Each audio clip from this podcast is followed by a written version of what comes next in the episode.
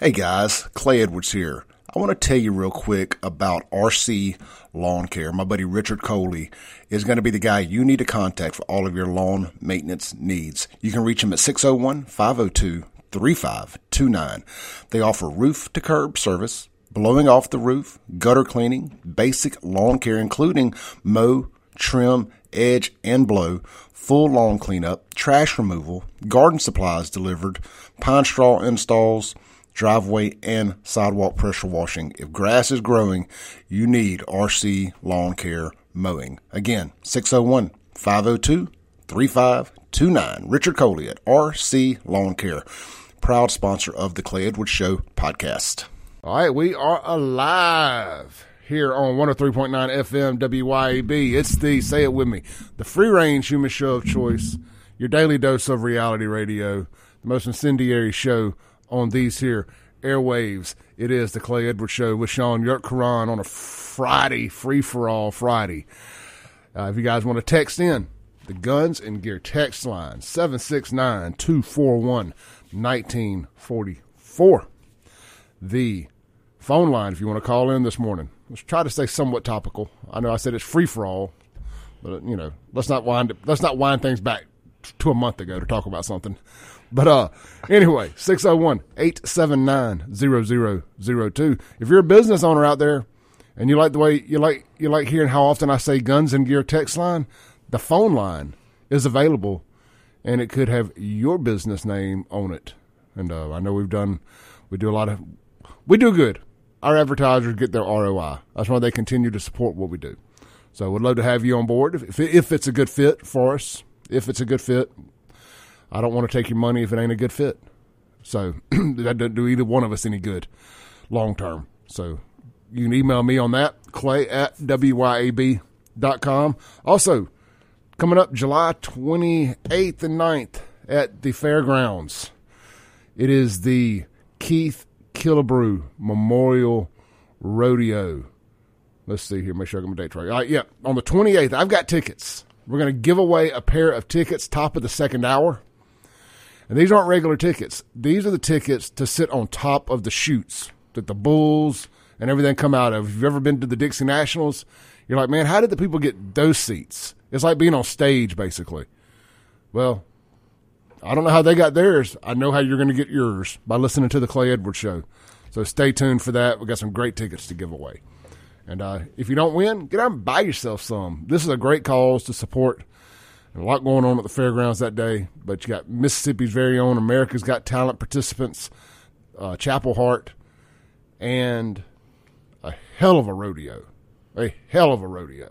Supposed to be the biggest rodeo, biggest single weekend rodeo this side of the Mississippi eh, of the year. Got cowboys coming in, cowboys, cowgirls coming in from everywhere. So stay tuned for that. Shaun, good morning, brother. Good morning. How you doing? Man, I'm good. I kind of came in here on two wheels. I pushed it to the limit. Uh, staying in bed as long as I could, then had to stop and get gas. At the uh, Jasco? No, no, no, no Jasco's. Fast lane, fast lane. Um, shout out to my buddy. Uh, oh, what's his name? I'll remember it in a minute. Shout out to my buddy at the gas station. Just had a brain fart there. I could have said it a hundred times before I before I went on the air. Anyway, said he was going to be listening this morning, so you're listening, shout out when I remember your name. That's terrible, isn't it? That is terrible. We'll circle back. The dude like, at the gas station. We'll circle back like Jen Psaki. so speaking of the White House, um, this cocaine thing. this is um getting interesting. Now I've got a video here that I want to play real quick. And we didn't really I can't believe it. I, I don't know how we didn't get on this more Wednesday. I mean, this is just low hanging. Oh, that's right. It came out over the holiday, didn't it? Yeah, I mean, this is just low hanging culture war fruit of the poisonous tree. I, mean, I don't know how. I'm not gonna lie, it's pretty funny, man. I mean, just what else do you? I mean, there's not much you can say. Uh, yeah, there's cocaine in the White House. All right, so let's listen to this. It appears that they may be trying to blame Kamala for this. Oh no. Kelly, the big change is where this was found. And it was found, um, by my observation, in a much more secure place, limited access place than that West Wing reception area. It's still a publicly trafficked, a, a frequently trafficked place, but It's down near the Situation Room, right off West Executive, down below. And normal people, just average people, just can't get in there, even with the entry from the Northwest Gate. Well, let me let me bring you up to date with the reporting that I have. What we have learned is that there are in fact two West Wing entrances. You know that, I know that, but for the benefit of our audience. And now the investigation has progressed and so they're saying the West Executive entrance, which as you noted is closer to the Situation Room and closer uh, to uh, the Navy mess where there's the facilities for food and so forth. It is uh, also next to West Executive Drive. That's where, for example, the vice president's vehicle is parked. Kelly, the big change. just, I mean, just snuck that right in. Oh God! I mean, and, you know, I was just thinking the former prosecutor, Paul oh, Harris. Oh, there's so many. There's so many things. Yeah.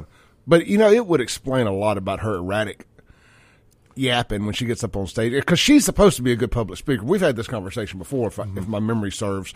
She is not a terrible public speaker, yeah. but she's turned into one.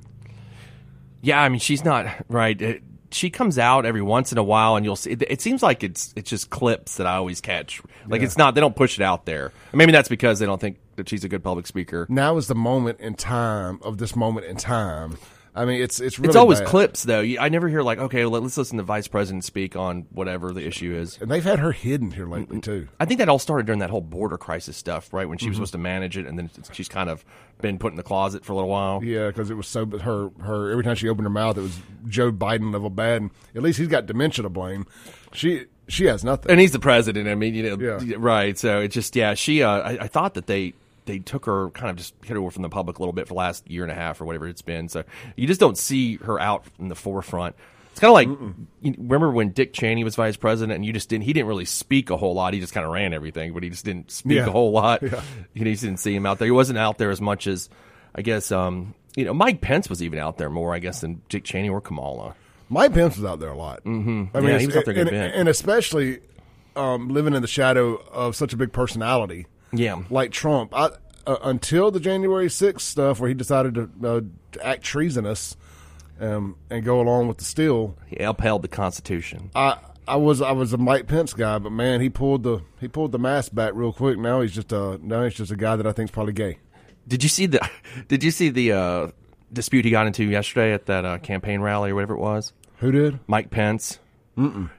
Well, some a lady at some rally that he was having, or some. I mean, I it was looked like they were at a restaurant. I couldn't tell from the video exactly, but he that she had said, you know, blamed him for not. For she said, if it wasn't for you, we wouldn't be in this mess. You know, blaming him for not sending the votes back like Trump wanted him to. And of course, he he let her have it. He's like, nope, I upheld the Constitution. I did what I was supposed to do. I mean, I was like, okay, Mike. You know, it was not. It was a. He was pretty direct about it. All right, so we've got a tweet in. This is actually from Dan Bongino, mm-hmm. kind of going back to the cocaine and the White House stuff says security protocols differ for members of the president's family. There's absolutely zero chance anyone other than a family member brought that cocaine inside the White House complex. He said on Twitter, no chance that would make it past the MAG security checkpoints, family bypasses. I've not heard that coming in this morning because mm. uh, there was some speculation that it, and Dan Bongino's former Secret Service. Mm-hmm. So there's some speculation that maybe it was uh, some visitors in the West Wing. Visitors would have never got cocaine the, you think they'd search them pretty good before they got in? You know, you would think, but okay, let's go back. Let's go, let's go back to my days in, a, in, a, in another time, in another life. Okay, when I was doing drugs and stuff, and would have to ride around. You know where to hide. You knew where to hide it, right? I'm just telling you. I mean, unless uh, uh, uh, unless they're unless they're checking, you know, strip searching you. I mean, you could you could tape a dime bag, uh, a quarter bag of, of, of, a powdery substance in a in a little dime bag. Mm to anywhere, in your inner thigh, you know, anywhere that they're probably not going to know unless they got some kind of drug sniffing wands or dogs that you have to go through too, and, and they may very well. And then this person really, really would wanted to have to bring it into the White House. If it was just a visitor. Yeah. It seems like they wouldn't go through all that trouble. What would be the point? Yeah, like they were just a visitor. leave it at the hotel. Yeah, that's what I mean. You could just leave it at the hotel. You don't really have to go through all that to get it in there. This is the behavior of somebody who knew they were going to be there for a while, mm-hmm. as in the night. And I guess there is there's a prime suspect. There is the prime suspect. But uh, I mean, I speculated yesterday that maybe it's all part of maybe whoever helps mix up Joe's Molotov cocktail to get him up there to actually talk.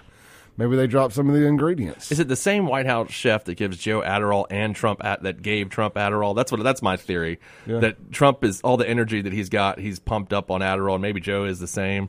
That's what I kind of think because these are old guys, and they, especially Trump. I mean, we talked about this the other day. Like he's got a ton of energy for a dude that doesn't exercise or eat right. He's always on at a ten. I think Trump probably just takes his Adderall the old-fashioned way and by the pill. I think what they're having to do with Joe is what they did with Hitler.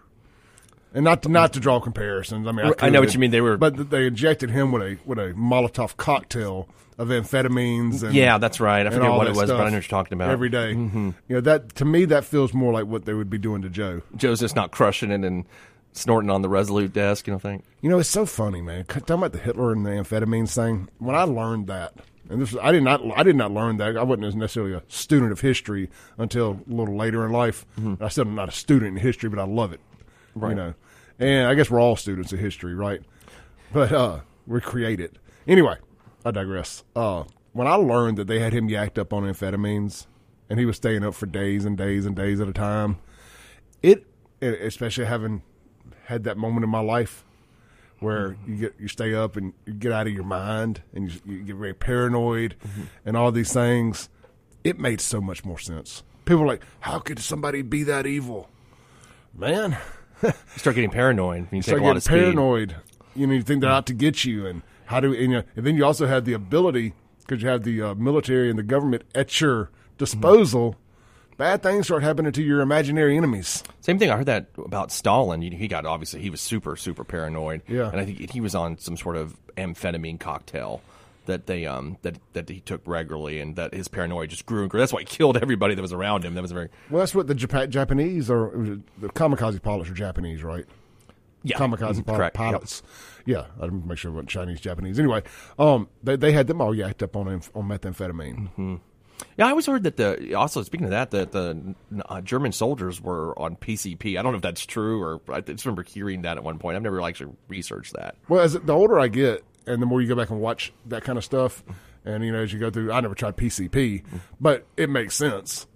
Yeah, I could. I mean, if you you didn't go into war, maybe you you probably need something. I mean, some things you just hear and you're like, you know what, that that makes sense. I think that's why I didn't look into it. I'm like, I don't even know if PCP was around in the 1940s. I just kind of like, oh, that makes sense. All right, look, let's take a break. When we come back, Shaun got a note on his door from the city of Jackson.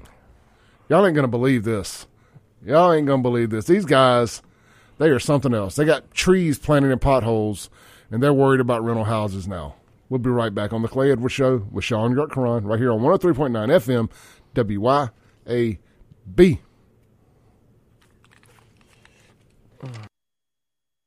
Here on 103.9 FM, WYAB. We're live here in the ClayEdwardsShow.com studios.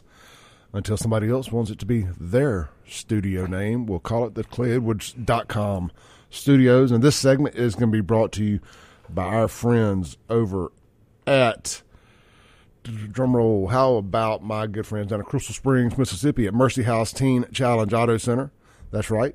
If you guys are looking for a vehicle in that ten to twenty thousand dollar range, you need some financing, or you just want to pay cash, they got you taken care of at Mercy House Teen Challenge Auto Center. I scream it every time I say this: ten to twenty thousand dollar cars are the new cash car. They're hard to get. They're hard to get, and be a good car. It's a hard market to satisfy, as I say, and they do an amazing job at uh, um, satisfying that market with good, dependable, pre-owned, and affordable vehicles. And here's the thing: maybe you're not in the market for a car. Maybe you've got one that's sitting in your driveway that, running or not, you want to get rid of. You don't feel like selling it, anything like that. You want to donate it and get the tax write off, which can actually end up being more than what you could have sold it for. you can do that as long as you got the title. Call Mercy House Teen Challenge Auto Center, and they'll come get it out of your yard for you. Again, running or not, and you'll get the tax deduction uh, for that vehicle for the up to the price they sell it for. I think they have a couple different options. There's like an immediate one, or you can wait till they sell it and then get the deduction. So check that out, man. It's really not. It's really a solid deal, especially um, if you're self-employed, you're a 1099 person. I mean, that's real, real money in your bank. So they're a 501c3. That's why they're able to do that. And look, here's the deal: all that money that they make after paying their bills, it goes to fund Mercy House Teen Challenge. which is putting fathers back in homes and helping beat addiction. And you ain't got to look no further than some of the rural stuff in Rankin County and our surrounding areas and in Jackson where what happens when a father's not in the home. You know, so Mercy House Teen Challenge is your spot. Go see them this weekend. They will be open. You can go to their Facebook page or just go to their website, mercyhouseautocenter.com. All right, Shaun. Let's uh you got a note on your door this morning. Tell people what this is. It's uh of course my uh, this is now day 5482 of my no AC problems. Hopefully they're supposed to come today. That's what they said. So we'll see. But I go by my house to check on it every day, check my mail, to make sure the house wasn't broken into and all that kind of stuff.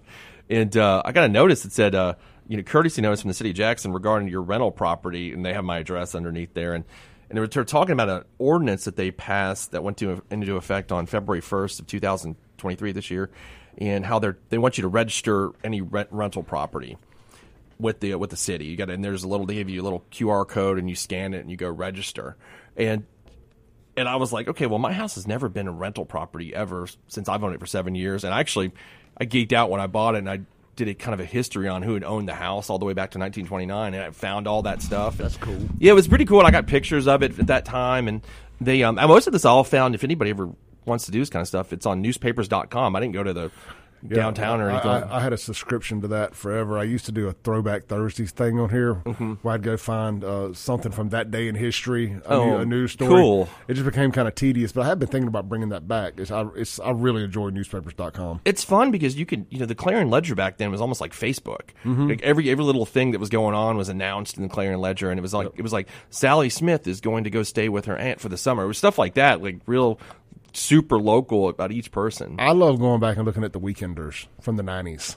Oh, right. I haven't done that. Okay. In the nineties and two thousands. Okay. That's when I was partying my most, the nineties and two thousands. Sure. And I used to love the Weekenders, so we could go see who was playing somewhere. Mm-hmm. And um, anyway, so I like to go back and look at those. And I've got a ton of ads in them myself from my bar days. Oh, I bet. So I like yeah. going back and finding those and getting them clipped out and stuff, which I've I've about been to the end of the rainbow on that. Really, got, got it, got everything in a box, but I still like looking at it. But to uh, back to the, the rental well, house. and so they so they um sent me this notice and said you got to go register and it, it doesn't say anything about like if you don't what's going to happen but the implication is that you need to do this and i'm assuming there's some sort of fine if you don't. I don't know what it is. So i called my neighbor and i said did you get one of these notices? And he said yeah i got it too. And i guess they just sent it out to everybody that every house in jackson. Yeah. instead of looking or doing you know looking on land roll and pulling out who had a homestead exemption who didn't. I mean just every, so i don't know with the city of jackson what what makes you nervous about it is do I got to go down there and say, hey, this is not uh, bring my deed and say this is not a uh, yeah. it's not a rental property, or am I going to get fined? Because you never know. You never know what's going to happen. That's what I found was pretty frustrating about it. Well, yeah, what's frustrating about it, and I told you this off air, is who's going to enforce anything they want to start. I mean, I would fire every one of those woke diversity hires down at City Hall, and I would replace them with code enforcement and just start enforcing the codes you have on the books and that would make a huge, drastic difference in Jackson. I rode out to my parents' house yesterday, Shaun, mm-hmm. out in Brookley Hills, and I was just in and out in five minutes. I just had to run go grab something. But what I noticed is, man, south of I twenty, the Terry Road, Forest Hill Road area, it's like driving through a jungle. And I'm not referring to anything. I'm just saying the the shrubbery, the trees, mm-hmm. all that stuff. It is like a damn jungle it, is or uh, Sherwood Forest or something, dude. It is insane. Nobody, no, none of the homeowners are keeping their their yards upright. The city's not cutting trees back. It looks terrible. I said uh, long. This was like ten years ago when I was working the because DA's that's code enforcement. Just enforce the code that you have. Just this goes exactly what you're saying. Even ten years ago, when I was going working at the DA's office and going around those neighborhoods in South Jackson, I used to tell people I was like, "This looks like a bomb went off." Mm-hmm. And this is what it looks like. It looks like a bomb just went off. There's potholes. All the houses are kind of blown out. I mean, it's horrible. What's what what's happened? Somebody texted in, or Jim texted in on the Guns and Gear text line says, "Tell Shaun to turn the notice over and read the front of the card." Ah, he is absolutely right. If your unit has been registered or you do not own a residential unit, disregard this notice. I should have read the front of the card. My bad. Thanks, bud. Hey, well, that settles that. Well, the back of the notice said it was a rental property. he is absolutely right. well, it's just one less thing you got to worry about. Yeah, thank God. Every now and then, appreciate it's that. good to be wrong. I need to read the front of the actual card. Uh, like I say, every now and then it's good to be wrong. But here's what I'm concerned. I want to know what they're doing. It's not concerned. I, am interested. I want to know what they're doing because you know in Pearl and the surrounding areas, um, rental property, it, it's it's the, the, city knows if you have a renter in your house, mm-hmm. like Pearl and Brandon and whatnot, and the energy because they have to do an energy cutoff and it has to go back through the city with a permit and all these things. I forget the exact particulars, mm-hmm. but they the city can account for every rental property and knows what it is. And like code enforcement in those cities make dang sure that the rental properties are being kept up. Yeah, right. And then they're well, I guess that's what they're trying to do here now with this. Well, that's what I'm asking. I'm curious. But here's the thing. I've, I, I know this for a fact. Two thirds or more of the property in Jackson, if you go look at the land rolls, are rentals. Or rentals. Mm-hmm. They're all owned by an LLC or something like that. I was talking to a guy that that owns a bunch of houses over there the other day, and he was well last year, last Fourth of July actually. Anyway, and he was kind of telling me that he said, "Man, you'd be blown away." So when I say I know it for fact, I, am taking somebody else's secondhand opinion here, secondhand information, but there was no reason to lie about it. And you know, frankly, let's just be honest how many homeowners really are left in Jackson, especially when you get into South and West Jackson. I think I read that it's like something like thirty three percent, something like that. It's homeowners, not, yeah, something like that. It's, it's very. It's one of the lowest homeowner cities in the country. So when I said two thirds, I was I hit the hammer on the yeah, the yeah, nail on the right, head. Yeah. That's interesting. You know, and look, here's the thing. Typically speaking, um, not all all renters don't take care of their stuff. I just full disclosure, I rent my home. Mm-hmm. You know, my grass stays cut every other week. I'm not going to be the the guy in the the guy in the cul-de-sac that um that people are talking about. I refuse. So uh, that's not part of your rental agreement. Mm-mm. Okay. Well, what part? Like, like the landlord comes in and cuts the grass. No, uh-uh. so I, I, take care of that. Shout out to RC Lawn Care. If anybody needs a yard cut, my boy Richard Coley. He's come out and cut my yard before, actually years ago. Yeah, then I think he got too busy, and then I had to get somebody else because he's, he's he's good. He does a really good job. Man, you don't see lines in the yard. Mm-hmm. You know, and people cut grass, and that looks fine to me. But you don't see a, a single mower row line. It just it's just like he came over with one fell swoop.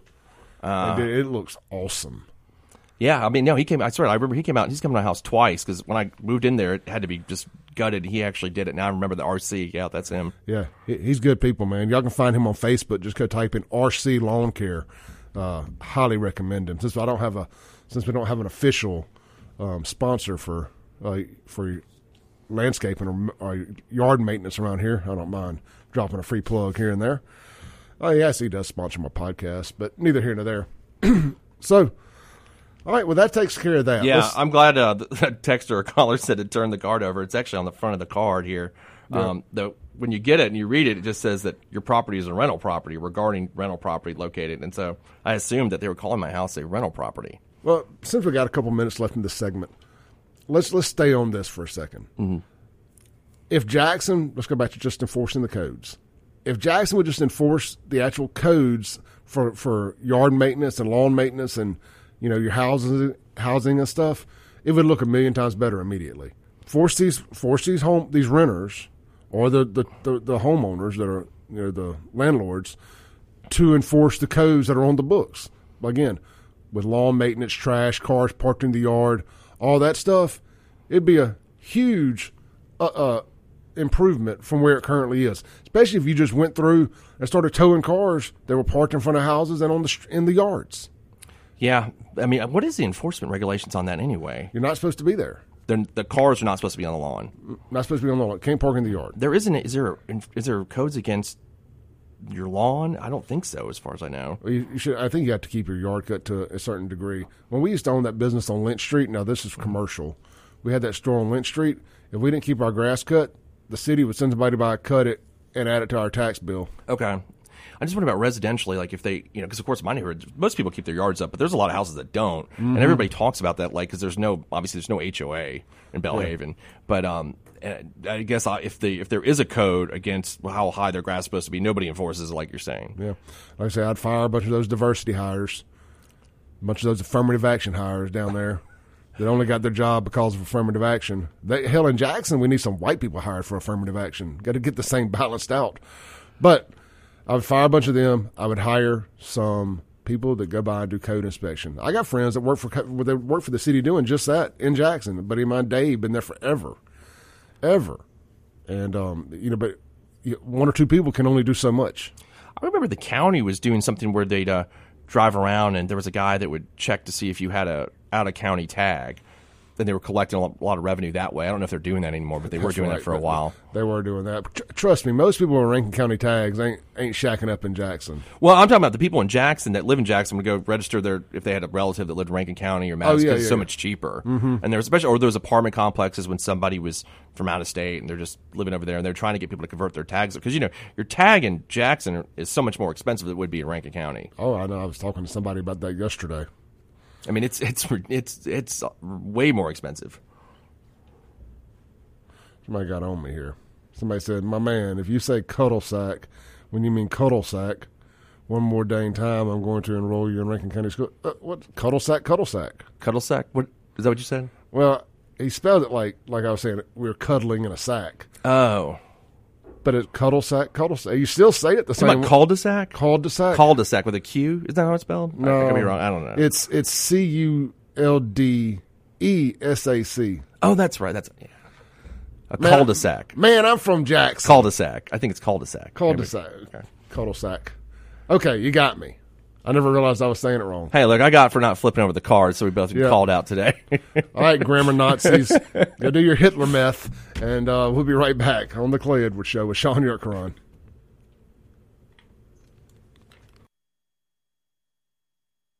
All right, welcome back into the Clay Edwards Show here with Shaun Yurtkuran on 103.9 FM WYAB.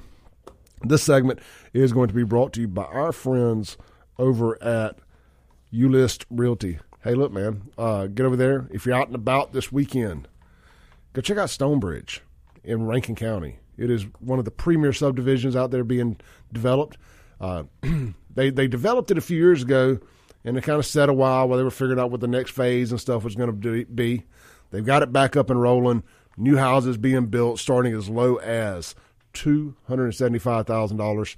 You can go to ulistms.com. That's the letter U, listms.com, and check out what all they've got going on. But look, man, Stonebridge is right over off, right over off Highway 18 in Rankin County. It's technically in the county, so you get a little tax break there without having to give up any of the amenities of being in the city. So check that out. You're in the Brandon School District. You're in walking distance of Stonebridge Elementary and you're in uh, technically really in walking distance of Brandon High School. Uh, they're just both right there. Stonebridge Elementary is in the neighborhood, and nice wide sidewalks. The kids can safely ride their bikes to and from school.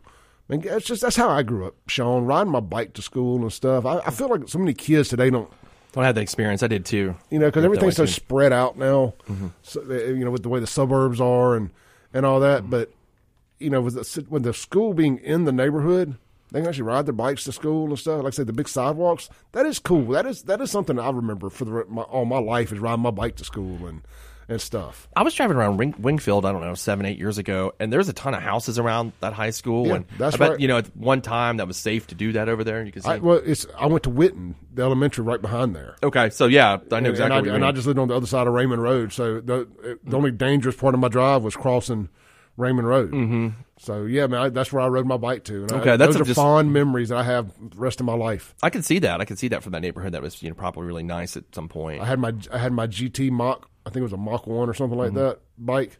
Oh and, yeah, uh, my buddy Michael Applewhite will correct me. Uh, he knows he he still collects like old GTS and mongooses oh, and all the, that. The stuff. mon now you now you just triggered red, my memory. okay, yeah, right when you said that. Yeah, uh, he'll let me know if it, if it, the GT was in fact a Mach one or not. The mongoose. I just remember being a kid and everybody I got a mongoose. That's, yeah. that's what I remember. that yeah, was. it was good stuff. But look, man, if you want your kids to grow up and then be thirty years down the road talking with their buddy about the memories they have of riding their bike to school, a neighborhood like Stonebridge is a great place to do it. Get with Brad Burleson at ulistms.com. The neighborhood uh, has amenities such as a clubhouse, a community pool, and a playground, amongst other things. So check them out.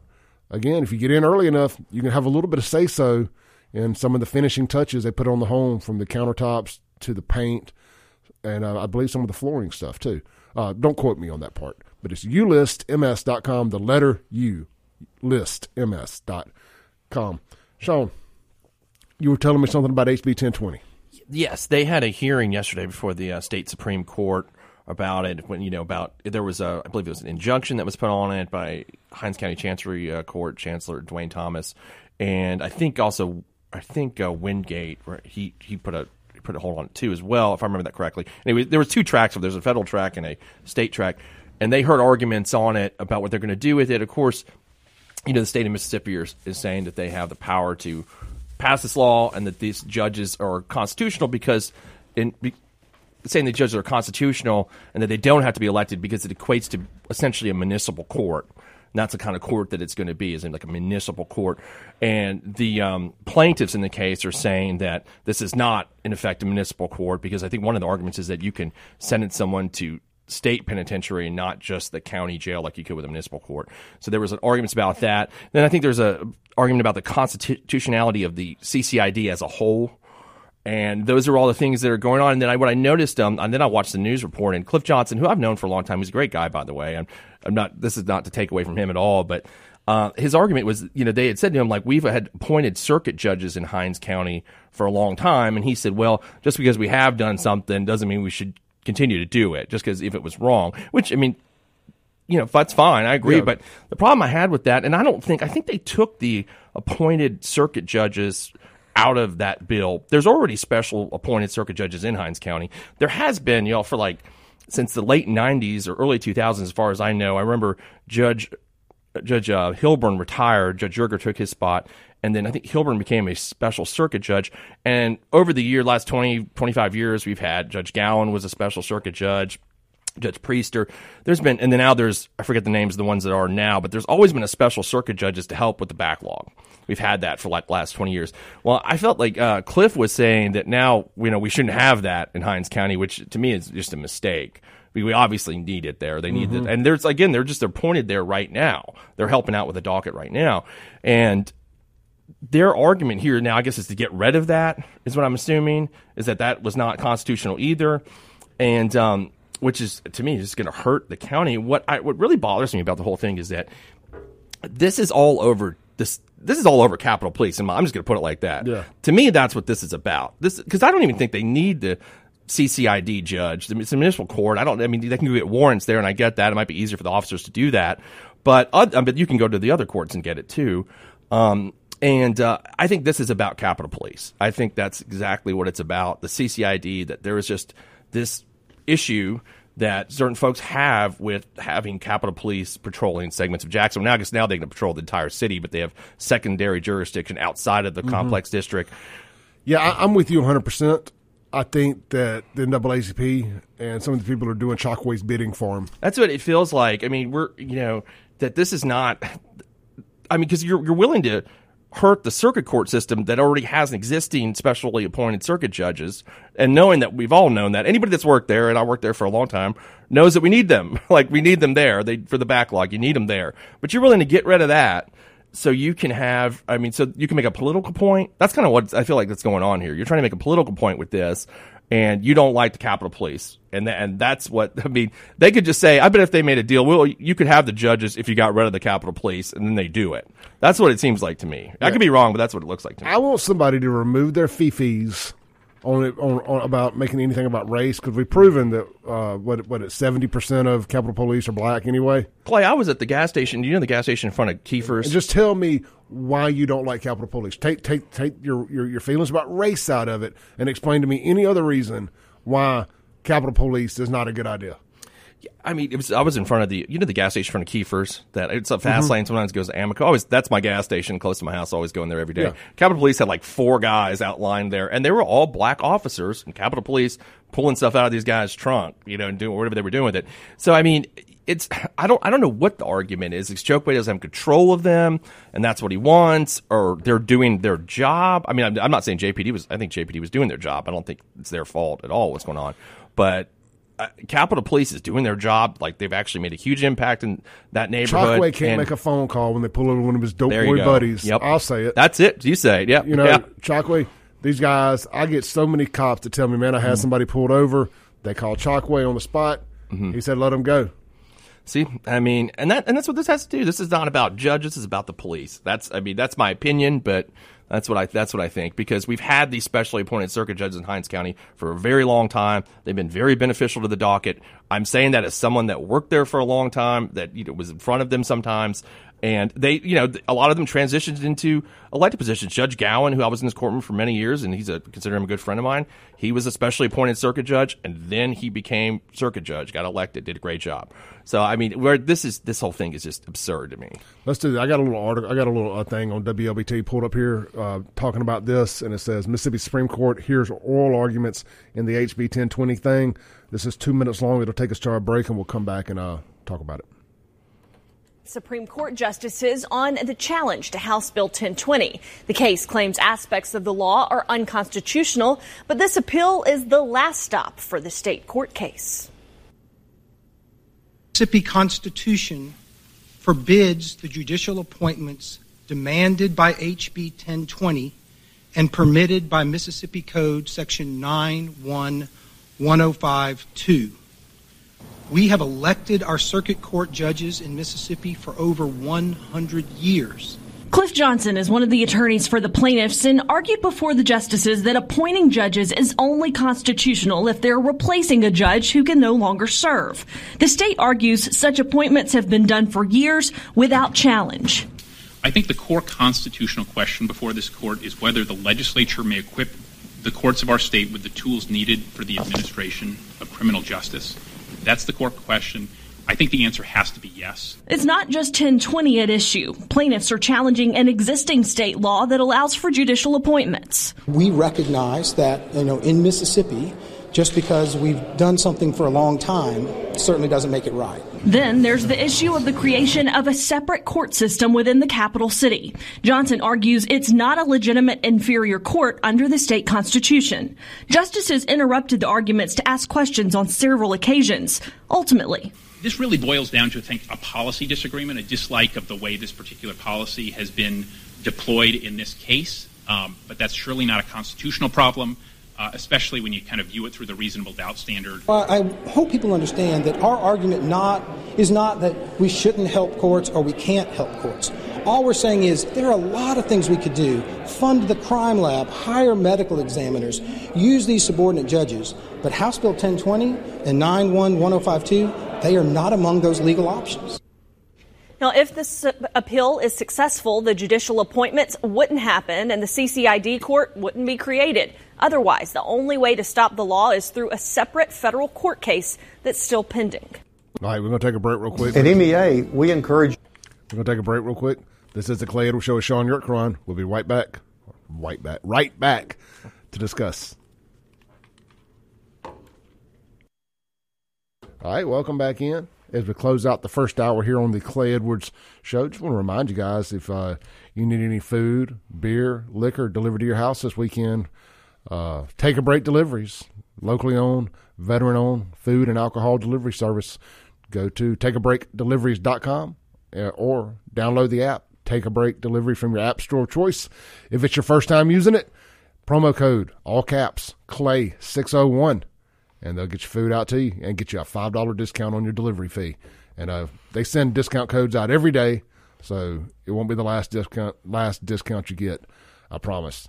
Such great sponsors of ours are on there, like take a, um, like the Big Salad over in Flowood and Acme Pizza and Daiquiris, also over there on the reservoir. Um, so you can support two to three of our sponsors in one fell swoop when you use Take a Break deliveries for big for the big salad and for Acme Pizza and Daiquiris, which I'll tell you more about them before we get out of the show today. Shaun, uh, after watching that, we only got like 30 seconds left. But after watching that, it, it did painted a better picture for me for what they're saying. Mm-hmm. I still think the, we need the courts and the judges and all that. And Jackson is a special exception because of just how bad a condition it has gotten itself into. You know, the uh, one thing is I forgot to mention two years ago. They I think it was about two years. They appointed all these special circuit judges, like three or four of them. I can't remember. Why didn't they bring this lawsuit then? Yeah. Well, I mean, I just that's my why didn't they bring it then? Well, because it wasn't HB ten twenty. It wasn't Capitol Police. Capitol Police was not involved. That's why. That's right. why I didn't do it. We'll see y'all in seven minutes. Welcome back in. It's hour two of the most incendiary show on the radio, the free range human show of choice, and your daily dose of reality radio. You may not agree with any of that, but you got to admit that this is in fact reality radio. We talk about what's real. We talk about things other people won't, and uh, we also do it from a left and a right perspective when Shaun's in the studio with us, and it's uh, it's almost scary how much we we agree on, especially local politics. Um, so we appreciate having Shaun in here, Shaun Yurtkuran in here, especially with his experience in the DA's office. I, I, just think it brings something to the table when we're talking about 1020 and stuff of this nature that um, I don't think other people have the have the ability to bring you like we do here at WYAB. So much appreciation, uh, much thanks to Shaun for getting up and coming and doing this with us. This segment, real quick, is going to be brought to you by our. Let's just tell you what, what's for lunch everywhere, real quick. If you're in Madison County, the Gathering, corner of Highway 22 and 463, it's phenomenal out there. Little town of Livingston, the Gathering restaurant. You know what it is. It's a blue plate in Mississippi. It's Friday. It's catfish, fried catfish. Of course, they have the full menu available of other items. So if catfish ain't your thing, I do understand. Man, that's crispy, hard fried too, the way I like it. You know, you can pick the whole piece up without it breaking in half. So good. You get a couple sides to choose from, a sweet tea. Get out there, try them today. The Gathering Restaurant at the town of Livingston. Today's f- lunch special is fried catfish. Of course, they have fried chicken on the menu as well if you prefer chicken. Also, Rankin County, the big salad man, I'm seeing them all over the internet. People are posting pictures of their big salad orders, and they're now available on take a break deliveries.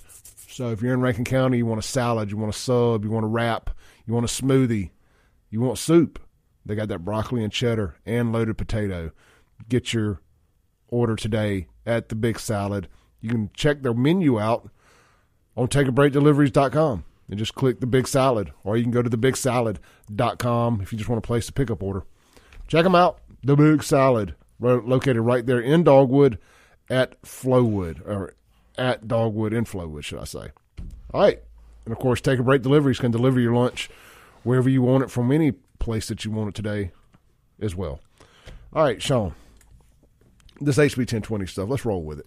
Yeah, I mean, you ended on a really, really strong note that I didn't want to step away from. Mm-hmm. This really boils down to you brought up a situation from a couple years ago. I tell you what, you set it up. Yeah. Well, at the break, y'all, we were talking about this, and and I remembered, of course, that they had a point. I thought it was two years ago. It wasn't. It was last September, on September 22nd. Chief Justice Randolph appointed four judges, special judges, to assist the Hinds County Circuit Court, and that was Andy Howorth, Betty Sanders, Steve Simpson, and Frank Vollor, who are all former Circuit Court judges. And in, the, in this article in WLBT, and anybody can look this up, it says that the City and Hinds County Circuit Court judges, the current ones, the District Attorney's Office, the Public Defender's Office, have all come together with AOC, that's the Administrative Office of Courts, to agree on an action plan. And this is something they all wanted, and it was a good thing. I would have done the same thing if I was there. I would have said, yes, we need these judges. This is in September of 2022. Everybody's okay with getting four more specially appointed circuit judges. Then fast forward to this legislative session, and all of a sudden, it's not good. And you know, riddle me that one. I don't know how that's and uh, how that's not good now, but just less than a year ago, it's all cool. Like we're cool. We want these judges, and I can understand. I've worked there for a long time. I know why you need those judges, and I would have done the same thing. Decision they made in September, I would have agreed to it. Said, "Yeah, give me more judges." If I was the DA or the head public defender, but um, now it's not cool. all of a sudden, and I, I just I well, don't get that. I mean, look, I th- we agree on this. It's all to do with Capitol Police. The city of Jackson got embarrassed by the state with this whole with the with the initiation with with the Capitol Police coming about and the reasons why they came about because the city was lawless and out of control. Sure. And the adults had to get step back into the room. Right. And, and and they they wanted the money so they can continue their what I consider political reparations tour. Uh, anybody that does business with Chokwe, if you kiss the ring enough and you check off some of the right boxes, you're going to get one of these contracts. They're going to spend money with you. Look no further than the dumpster contract nonsense and a, a, bazillion others that we could trace it back to. The Siemens lawsuit. Do we, I mean, we don't even yeah. know what happened to that money, right? Mm. I mean, that's uh, that's just yet another thing. These folks ain't good with money. No. Well, not, well, let me rephrase that. They're not good with doing with the money what they're supposed to be doing with it. Yeah, I mean, and this is um, I mean, again, like I said, y'all, it's a less than a year. Everybody was good with this, and now we're not good with it. And the, what boils my blood the most about it, because I live over there in my neighborhood, I do, I love my neighborhood. It's a great place to live. But I mean, these are people's lives on the line. We're not. This is not just some you know public policy theory. We're talking about a flat tax yeah. or whatever. Like we're, we're, people's lives are on the line. Like people were getting you know all over Jackson are completely subjected to brutal crime, violent crime. Uh, and I'm going to speak specifically my neighborhood. There were several carjackings. One person, that, that driver we talked about Wednesday, was murdered. I mean, it's it's, it's people's we're dealing with people's lives and what you're doing is making a political point here and that's just for the sake of politics there's no public reason for the benefit of the public that you're doing this. And that's what makes me really, really mad because, you know, it's like I live there too, but, you know, I know all my neighbors and you're putting their lives on the line to make a political point, and that's just wrong. So you, you were telling me something off air that you would watch something last night, whatever, when this old black man was telling this white guy, just, we, I thank you, but please quit helping us. Yeah, I mean, I think there's just, right, he was saying, yeah, he was saying, you know, white liberals stop helping us. I think there's just, I guess that kind of goes like, why are you, sometimes you're doing things that are detrimental because you think it's like again you're proving a political point but when you're dealing with real life like police i mean this is the most basic things government do we can argue all day about you know lgbt issues and taxes and foreign ukraine and all that stuff but when you boil down to i mean things like police powers garbage pickup water. These are the basic things that we all need to survive and move forward and live in our communities. We're not talking about those big national issues that we deal with that really, I mean, they have effects, they affect us all, but they don't affect us like, are you going to get shot in your neighborhood? You know, are is your trash going to get, can you, is the water safe to drink? Like it just those are issues that impact us on a daily basis. That's why they always say, you know, follow local politics more than you do national because local is what's going to impact you the most more than you know somebody's uh, policy again on on LGBT issues. Yeah, you might get triggered or upset by that, but it's not necessarily going to impact you personally on a day to day basis the way the management of the water plant would, or whether your trash gets picked up, or more importantly, whether you get shot in your driveway. And so I think that's that's what you know that's what that interview was talking about. I want to ask you a question, and it's political, but it's not to be like a gotcha moment or nothing like that. Mm. It's a ser- serious question here. After the last six seven years in Jackson, and you see how the suburbs are run uh, locally, does it do you do you believe that for whatever reason too many too many local Democrat politicians are trying to do what's fancy, what's popular nationally? Where maybe maybe our real our communities should be ran more conservative? I think that's true to a certain extent. I don't know though, but I was having this debate with someone the other day do they other than can, can Democrats run a community locally I mean, anymore? The, well, when you think about it, like what's the policy, the the national Democratic policy that the city has? The only thing I can think is it, there was parts of the Democratic Party that were anti-police. We all saw that during 2020. I think that but, being, that being the key, right? That being, I mean, but it wasn't. That wasn't the and that wasn't everything on race. Sure, but that wasn't the main policy. I mean, even President Biden, Biden said this defund the police thing is crazy. I mean, I think there was segments of the far left that were all down with that, but I think the the, well, well, and one one of those one of the members of that segment is the mayor of Jackson, Mississippi. Yes, yeah, absolutely, he is right. He is for sure. And I don't like, but I don't think the I don't think that's a policy of the National Democratic Party. But other than so, you take that far left segment out. What other Democratic policy are they in using. I don't think they're using any policy well, except for stupidity. Identity I mean, politics, blaming yeah, everything on race. Well, yeah, I mean, but again, I would go. That's another that's another far left segment of the party, right? Well, you know, no, that's a little bit. Well, that ain't far left. That's that's coming. The the the the the vice president and the Supreme Court justice for both diversity hires.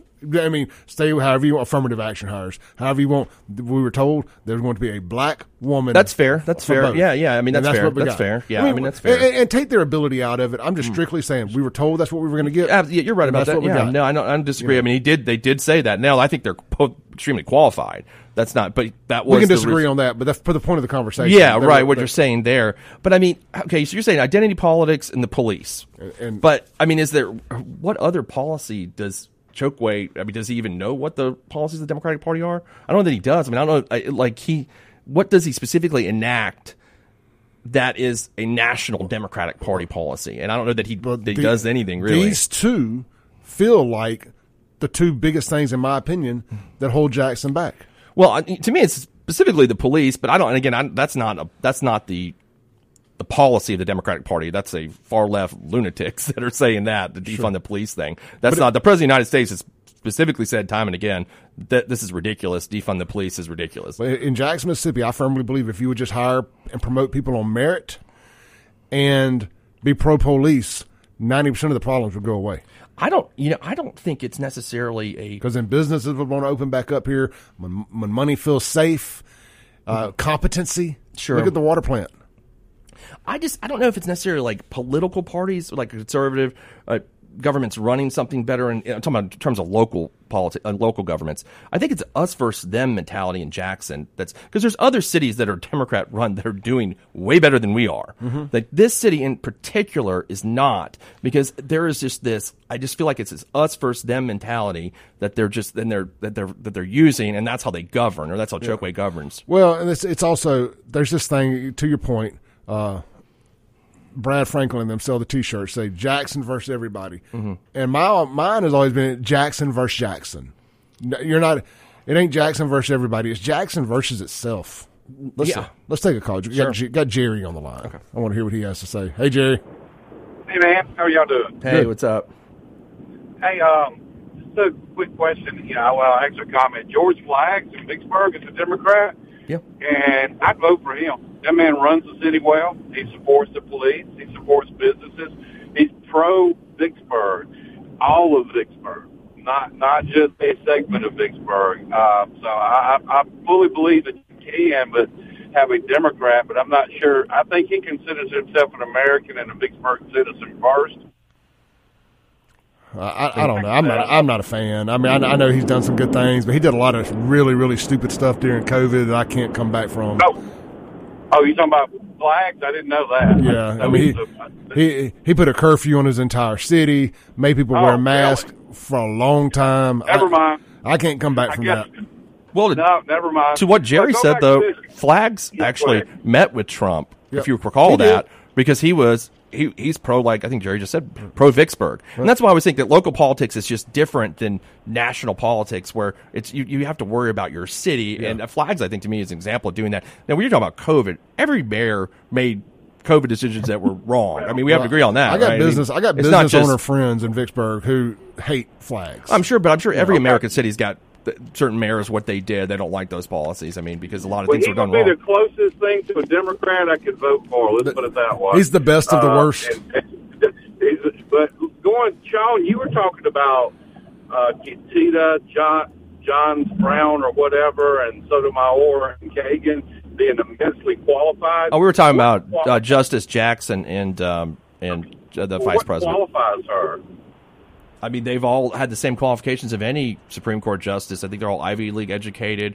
Been, I mean, that's the same thing.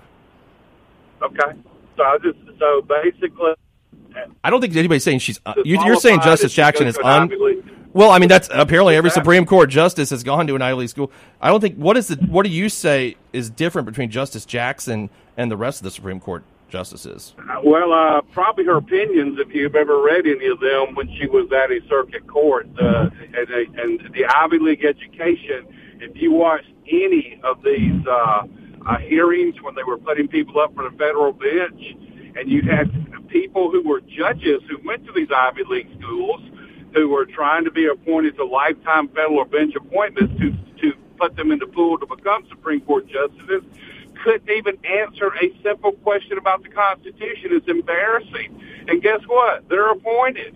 And then they'll come up and they'll be, oh, they're immensely qualified because they're a black Latina transgender. We need the first transgender Latina black man slash woman, and that's the qualification. It's not that they're actually, and then you have someone who's immensely qualified intellectually and every other way, and they want to impeach them. Because why? Because they don't fit the agenda. So it's not qualifications. It's um, I I don't know representation of a of, of a policy that they want. Uh, have you did you read Sotomayor's um, dissent on the Harvard Law School thing and and and just actually read it? Yeah, I actually did read it. And do you think that is qualified to be a Supreme Court I think, justice? I think saying someone's opinion that's different from yours is not a disqualifier. So no, this I mean, is a legal. This is a legal opinion. Right. I mean, that's a different. actually backed up in law, and she did none of that. The the court has had different opinions regarding affirmative action. We discussed last last uh, show, Jerry, that have been different than yours over the years. Just like their Roe opinion is probably different than what you feel about Dobbs. I mean, I think just because someone has a differing legal opinion than you doesn't make them unqualified to serve on the bench. Well, well, let's, let, since you brought it up, Roe opinion was not factual in law for the Constitution either. The Dobbs decision was. Were all those justices?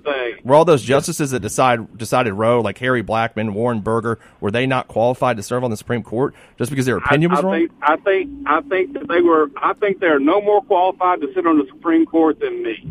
Okay, because I can okay, read the, then I, okay. because I can read because I can read the. If you come up with that opinion like Sotomayor did on this Harvard deal, then you are not looking at the law or the Constitution. Hey, you Jerry. can laugh all you want to, but I can read, Jerry. and I can read what the Constitution says, and I can tell you that based on the Fourteenth Amendment, they were wrong. Yeah. Hey, Jerry. the uh, affirmative action. Got to take a break, brother. Great call. Thank you, man. Have a good weekend. You. All right. I knew that would be good. We'll be right back with Shaun Yurtkuran here on 103.9 FM, WYAB. It's the Clay Edwards Show, free for all Friday. It's living up to its name. We'll be right back with more.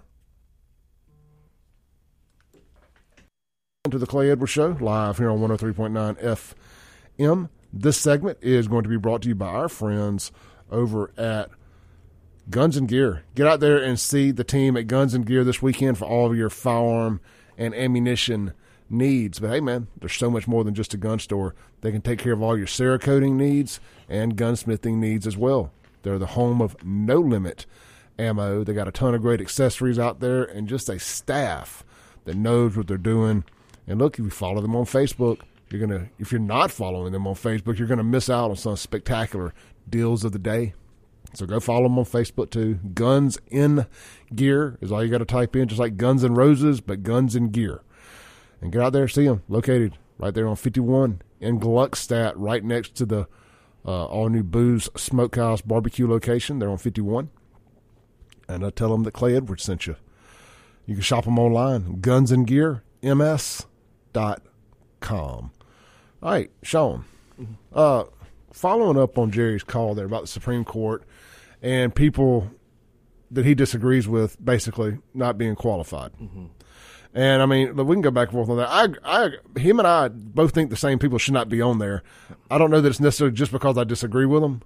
You know, I, I think that goes and like I said, it's ebbs and flows. Yeah. I think that, um, it, I told you off air.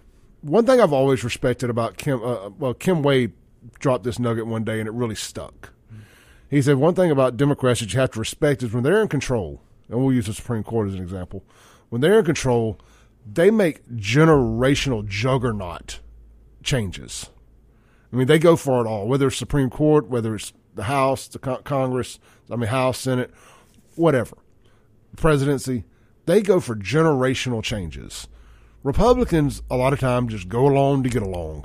Let's just let's just be the let's be the brakes to the let's be the brakes to the Democrats' gas. You know, mm-hmm. we're never the gas. This Supreme Court has been since Trump got those people those appointees in there, it has been all gas, no brakes, generational changes. But you know inevitably it's going to flip. Yeah, and that's a we were discussing at the break too. I mean, I, I know Jerry thinks that you know because he doesn't agree with them that they're not qualified. And there's a lot. You know what? Who also says that argument is liberals right now think that this is illegitimate court because it's done things that they don't agree with.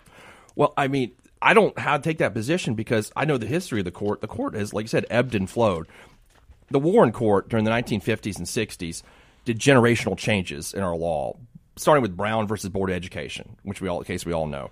Then there was a case Loving versus Virginia, which was interracial marriage. Griswold versus Connecticut, which created the right to privacy. Miranda versus Arizona, everyone's heard about that. That's why you get read your Miranda rights. Is that why they're called Miranda rights? Yeah, Miranda versus Arizona. That's know. the case. That's the Warren Court case. Then um, there's another case called Gideon versus Wainwright, which is the right to counsel for indigent defendants. It means you get a lawyer no matter if you have any money or not. And then it culminated. Earl Warren was off the court by the time uh, Roe came out, and uh, Warren Burger was on the court, and Harry Blackmun actually wrote that opinion. But it culminated in a, in a almost a 20 year span of liberal decisions. The court tacked left for a long, long time. Now the court is tacking very right. It's going to the right. And this is what, to me, the court does. Like in 20 years, it'll, it'll go the other direction. And this is just the way our system is set up. And, you know, one half the public's going to like it for a while. The other half is not going to like it and it's going to flip. And that's just why I don't, I try not to, base my opinions on the way political winds are blowing. You know, there was a big push, I think, for a while about let's get rid of the electoral college because smaller states are getting too much representation. And I always felt that was an error because you're basing it on current political winds. People might not know this, but I guess less than like around 30 years ago, California was a Republican stronghold.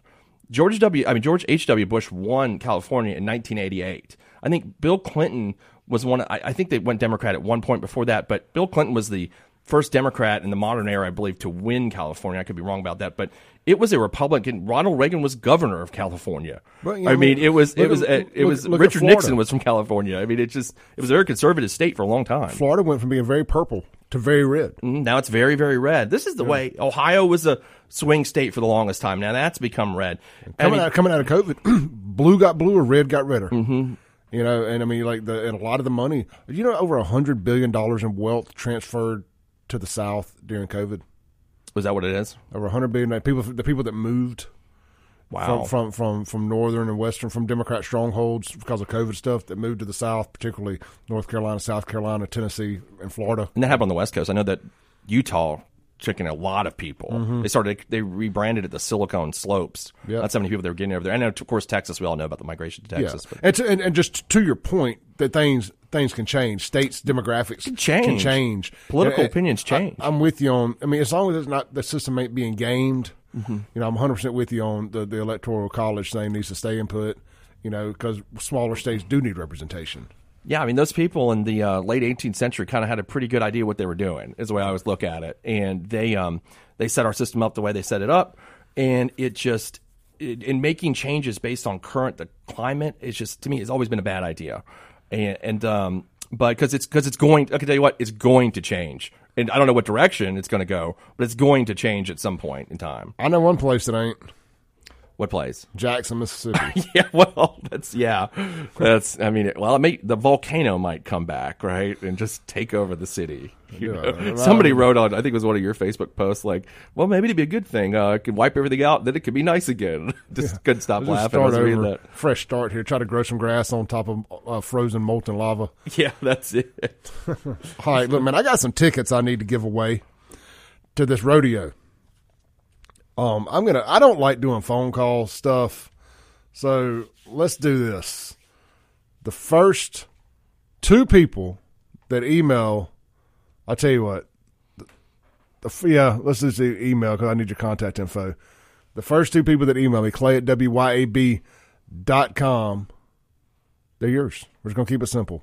The rodeos, Keith Killebrew Memorial. My tickets are for Friday, July 28th. That's Clay Edwards night there apparently uh, Chapel Hart will be playing, and these are to sit up on the chutes and uh, see the action uh, from as good of a seat as you're going to get. Two tickets for for two people. So first two people that email me, Clay at wyab.com. They're yours. Let's take a break real quick.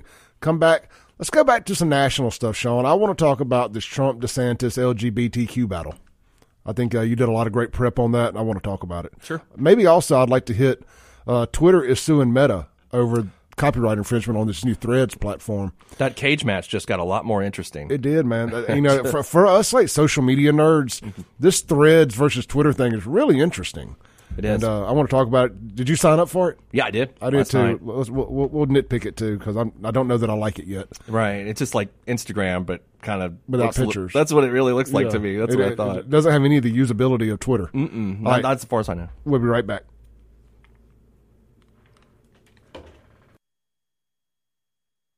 Welcome back into the Clay Edwards Show. We're live here on 103.9 FM, WYAB. This segment is going to be brought to you by our friends over at A1 Gear and Auto, right there on Highway 49 South in Florence. Man, Justin and his team. I told y'all the story last week. We took my girlfriend's car over there to get something done on it. I thought we were just going to get it, uh, get it, get it figured out, get it diagnosed, and then we're going to have to schedule another appointment to bring it back the next day. I already kind of built it into my schedule to have to drop a car back off over there. And he said, no, we're going to have you in and out of here in less than an hour ish. It wasn't a promise, you know, and maybe they don't extend that to absolutely everybody, but if it's something they can knock out pretty quick, my point being, it was quick and it was right. She uh, she drove up to Tennessee with uh with with, uh, with her car taken care of, made it back, no problems. So uh, that's always a good thing. And A1 Gear and Auto took care of it for me. Reasonable price, and again, quality and timely service. You can I mean, that's all you can ask for. It, it, you can afford to do it. It's done right, and it didn't take a long time. When we're talking about getting stuff done on your car, those are the key ingredients to uh, making Clay a happy customer. And A1 Gear and Auto did that. But hey, look, what they specialize in is your ring and pinion, your gears, all that stuff that makes your car go, your truck go. If you're having any problems, you hear a roaring, you feel some slack in your rear end, any of that, get over there and let them diagnose that thing, man. Get it checked out for you. But look, they're a full service mechanic shop too. So if you got a check engine light on, let them diagnose that. You ain't blowing cold. You ain't got to wonder if your air is working or not right now. It either is or it isn't. So uh, get over there, let them check your air conditioning out. And uh, again, they can take care of anything. The only thing they don't do is diesel mechanic, uh, di- diesel engine repair. Now, if your, your diesel truck needs some work on the rear end, needs brakes, any of that stuff, they got you. By the way, they do brakes on everything too. So again, full service. The only thing they don't do is diesel engine repair. I can uh, recommend several other good diesel engine mechanics for you if you need a diesel mechanic. Just holler at your boy. I think we got an advertiser on this station. I heard Kim Wade talking about it yesterday, but uh, neither here nor there. A1 Gear and Auto, located right there, 49 South in Florence. Justin and his boys will get you taken care of. I need to get them a new stack of Clay Edwards show stickers, too. I've been slacking. Uh, real quick, winners of the contest. I'm doing this in live time. I have not even told them yet that they've won, so they're about to hear it here live. Uh, let's see. Winner number one is Chris Knight. Chris with a K. Chris, you got two tickets to see uh, Chapel Hart and the, the rodeo. You'll be sitting there with me. And winner number two, Jace Powell. Jace, I know Jace. He, but uh, he shot in the second email. Everybody else, I got your numbers on file here. Just keep trying. We'll get you. I promise. I got twenty. I think I got I got a lot of tickets to give away. So y'all y'all just stay listening, and if you if you don't win, please still go and uh, partake. But that's uh, the Keith Killebrew Memorial Rodeo Friday, July 28th and July 29th at the Mississippi Coliseum. Um, with Chapel Hart playing that Friday night. It's going to be a heck of a time. I'm excited. All right. You can buy tickets at killebrewrodeo.com, killebrewrodeo.com, or ardenland.net. All right, Shaun, you put forth some some cool uh, show prep last night. I, I, you did yep. great. You did great here. By Thanks, I appreciate it. You really did. Um, so Trump and DeSantis are apparently going to see who's the least gay. That's what that's you know that's the best way I heard it put. That, that's really what it is. Like they're, they're they're at war to prove who is the least gay. Yeah, and that's what it seems like to me. You know, DeSantis did this attack ad, which I'm going to tell you something. I, I, read your I read the article you sent from mm-hmm. one of them that says, "Man, somebody needs to tell DeSantis people to shut up, stop, fire everybody." I, will say it till I'm blue in the face. We ain't got no problem with gay folks on this show. Mm-hmm. I have a problem with the the the the LGBTQ agenda people, the the trans agenda people. That's where my problem lies. That ad came across. I can't believe I'm saying this. It must be bad if I'm saying this. It came across very homophobic. It did. It, I mean, it I horrible. can sit back there and say, "Man, it was cringe." It, it was very cringy. It, it actually made Trump look good. It's so funny. I sent it to my sister last night, who's also uh, also a liberal, and she said, "I think I almost like Trump now." Like you know, like this is ridiculous what this guy's sending out. Yeah, and um, and you could you, you could see um, it had like this Top Gun kind of vibe. It was a and really, there was like half naked guys in it, and I don't know what that was about. It was like you, you, made a point. You said it was almost like a rave video or something with the music, and there was yeah. lightning shooting out of his eyes. And somebody told me that was a I don't even know what the, some That's listeners a, may know. Giga Chad is that what it's called? Yeah, the red eye thing is like a meme. It's a meme. Okay, but yeah, Giga Chad maybe, but it I don't like it. And then of course Trump should have just took the W and said, "Yeah, man, we're friendly. We're, we're, inclusive. Everybody's welcome over here." No, no, no. I'm not. I'm not gay. Yeah, he's well. Then he came out. I think I sent it to you when I was out of town this weekend. he said, "I'll uh, I'll ban all transition care." It's what he sent out some kind of a, or he was speaking to some group. I can't remember. Maybe it was Moms for Liberty or whatever. But he uh, he tried to he tried to go even further right. And I'm like, Trump, you don't really need to do that. You're still Trump. You can yeah. be Donald Trump. And I mean, because even like here, if you I was I put this tweet in our notes and this is from May 31st, 2019, and Donald Trump says, as we celebrate LGBT Pride Month and recognizing the outstanding contributions of LGBT people have made to our great nation, let's also stand in solidarity with the many LGBT LGBT people who live in dozens of countries worldwide that punish, imprison, or even execute individuals on the basis of their sexual orientation. My administration has launched a global campaign to decriminalize homosexuality and invite all nations to join us in this effort. So, I mean, and there's a picture I got above that of Donald Trump holding an LGBT pride flag, the LGBT for Trump, and he's got a also a a um, and this is all in the DeSantis ad, by the way. That's where I found it. Uh, LGBTQ for Trump T-shirts at the Trump Pence store for sale at that point. So I mean, he wasn't anti LGBT before this. Then that's mean he was no, wasn't. I mean, again, now I will say this: banning transition care is not the same thing as being anti. LGBT. No, I mean, I, yeah, yeah, I think you're not on minors, right? I think we agree yeah. on that, yeah. sure. But uh, the um, but I mean, Trump was definitely not going hard right on the whole, the, the entire community. I guess that's the best way to put it. And DeSantis is just like, uh, this is where I'm at. And you said funny. So I was listening to a uh, podcast this morning, and it was a um, Democratic couple that lives in Florida, and they said they love Ron DeSantis love him. And people are like, how do you love him? They're like, he did a great job in the state of Florida. And this is funny because this is the same thing I heard from my friends when I go home to Miami. They're all Democrats and they're, they're like, we love him. We're, we voted for him. This is last fall. We think he did a wonderful job during COVID. He's, you know, kept the state moving economically. And like, well, what don't you like about him? This ridiculous stuff he does with, you know, going super anti woke and anti LGBT. So I don't know why DeSantis feels like, I guess he's trying to capture that part of the vote. But he's also got so many. He's got he's actually has good qualifications to run for president just based on his record, things that yeah. he's done. That I don't know why he's picking this. I guess he's, he's got like I got to pick out these people that'll vote for me to beat Trump. Uh, that may be his strategy. Maybe because uh, I don't. I don't know how all the anti woke stuff plays nationally. I mean, uh, to a, to a broad audience. I know it's a national topic, sure. but to a broad audience, I don't know. How, like, I, my girlfriend hates when I use her as an example for stuff, but I just look at her as kind of like a normie. Right. You know, just somebody who she just works every day. She just pays her bills. Just she ain't plugged into the far reaches of political internet drama. She's not reading about Ben and Jerry's like we were last night. No, exactly. I mean, she's she's not really taking taking part in too many boycotts and this that and the other. Like you know, she's like, why, why aren't we eating Chick Fil A? You know. Yeah and I have to assume that that's the overwhelming majority of people. I think so. I think so. You know, so and so does this this woke stuff. But even she said, "Why is DeSantis picking a fight with Disney?" Mm-hmm. And I had to explain, you know, because they're a bunch of rainbow supremacists, and I agree with him on this one. But that aside, I think a lot of people don't don't know what anti woke is.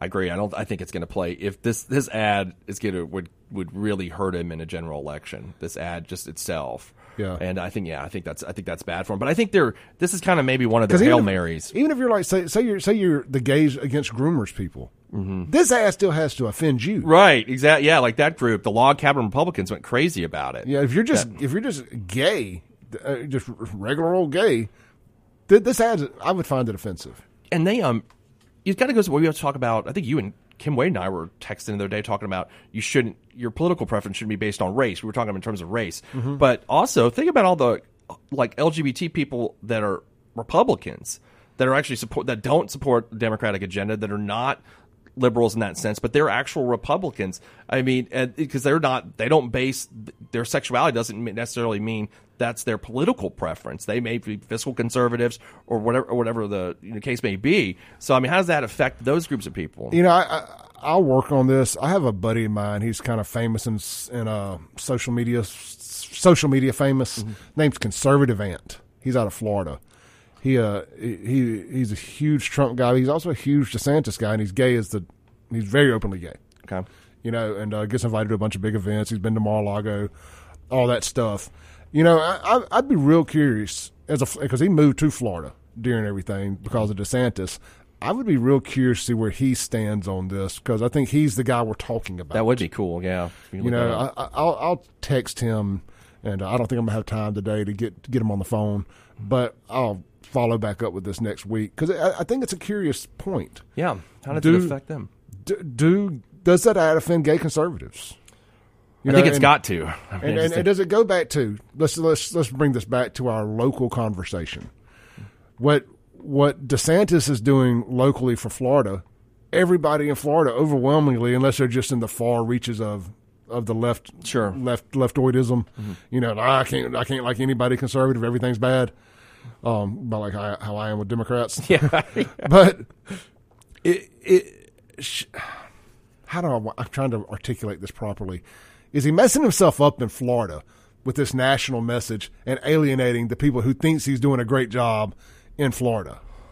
Yeah, I'm sure he does. I guess he can't. I don't think he can run for a third term in Florida though, so maybe he doesn't care no, so yeah, point. Good point. Um, but I think yeah, those people that you know really liked him, or, or I'm sure they're you know second think of that. But obviously, but he's still. I mean, he doesn't change what he's done in Florida. He's done a good job with the state. I mean, I'm, I'm even saying that. I mean, everybody I've talked to down there, all, hell, he won Miami Dade County. I think he and he won the election with over sixty percent of the vote. Yeah. I mean, it, it wasn't because of his woke agenda. It was because of his economic agenda. What he did during COVID. That's why he won. Uh, specific, you know, and these are all anecdotal, but examples that were brought to me was like he kept my business open. That's what people like about him. Yeah. Like he did those kinds of. It had nothing to do with. Nobody ever said, "Man, I voted for him because of Disney." Like no one ever. I've never talked to anybody. Maybe there are people on the right that did vote for him for that, but that's not overwhelmingly why people were voting for Ron DeSantis. Do you think that that Disney thing, if you look at big picture, the war and and I again I agree with the war on Disney because of the agenda they're putting in front of in front of our children and what they're trying to do, turn it into like a big uh, transgender utopia down there. But I'm sorry, that made me laugh.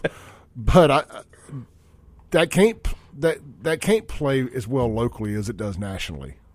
Like that to me, that is a that is a that is a nat that's something to raise your national profile, not your local profile. Yeah, because I mean, think about how many people Disney employs in that state. Exactly. I mean, it's it, it's basically why Orlando exists. Yeah. Too. I mean, it's just I mean, it's um yeah, it's just, an economic driver in that state. So I'm sure they're not happy about that part. I mean, there may be a let's for example a conservative liquor store owner in Orlando I'm just well, I'll pick liquor store, I don't care, or restaurant or sports bar or whatever, whose business is solely dependent upon Disney tourism. Sure. Like, well, you, you can be a Ron DeSantis voter, but his war on Disney could start affecting you if they start limiting things. Yeah. Mm-hmm. or God knows, God forbid, it actually causes them to have to shut down. I, they ain't never going to move. They ain't no moving Disney. Yeah, I don't think so either. I don't think they're they're, they're, they're married at the hip. I mean, they're probably going to wait till the next governor comes in and yeah, maybe a little. I don't even know exactly what he got. I think he did. did he restricted them in some ways. I can't even remember what it was, but well, he took away their their ability to self zone. Self zone, okay, yeah, or whatever. and their own the, the Reedy the Reedy Creek deal. Didn't they? Um, yeah, that's right. Didn't they? Was it Indian Creek or okay? Yeah, or they had their own fire and police protection. Yeah, that they, they don't have to have they don't have to go before zoning boards. They want to build a road. Okay. Uh, they have their own court systems, all, all kind of stuff. It's basically like its own little version of the CCID with zoning included. Yeah, I read a book called like something behind the mouse. Mm-hmm. I think is what it's called, and this was years ago. And they could even like build their own nuclear reactor if they wanted they to. Can. Was, they can. It's a uh, Walt got them a great deal. Yeah, it was pretty good. all right, we'll be right back to land the plane. This is the Clay Edwards Show into the Clay Edwards Show. We got about a minute left here. I just want to thank everybody for tuning in this week. I want to thank Shaun for getting up and coming over twice this week. I thought today was a great show. The podcast will be available here shortly. Just search Clay Edwards Show wherever you download podcasts or listen to music. Be sure to go get it, join my Facebook group. Just go search Clay Edwards Show. We're keeping it hot and uh, saucy in there. And hey, shoot me an email if you want to be on my email list. I am compiling one. Clay at WYAB. I'm just going to add you to my contacts. That's it. You won't be getting a b- bunch of junk mail from me and, uh, until I'm ready to send you some junk mail anyway. All right. I will see you guys Monday. Jim Thorne up next, followed by Jameson Haygood. Thanks for listening. Tune in next week as the Clay Edwards Show discusses all that is going on in and around the city of Jackson. This concludes our broadcast day. Right here on 103.9 WYAB.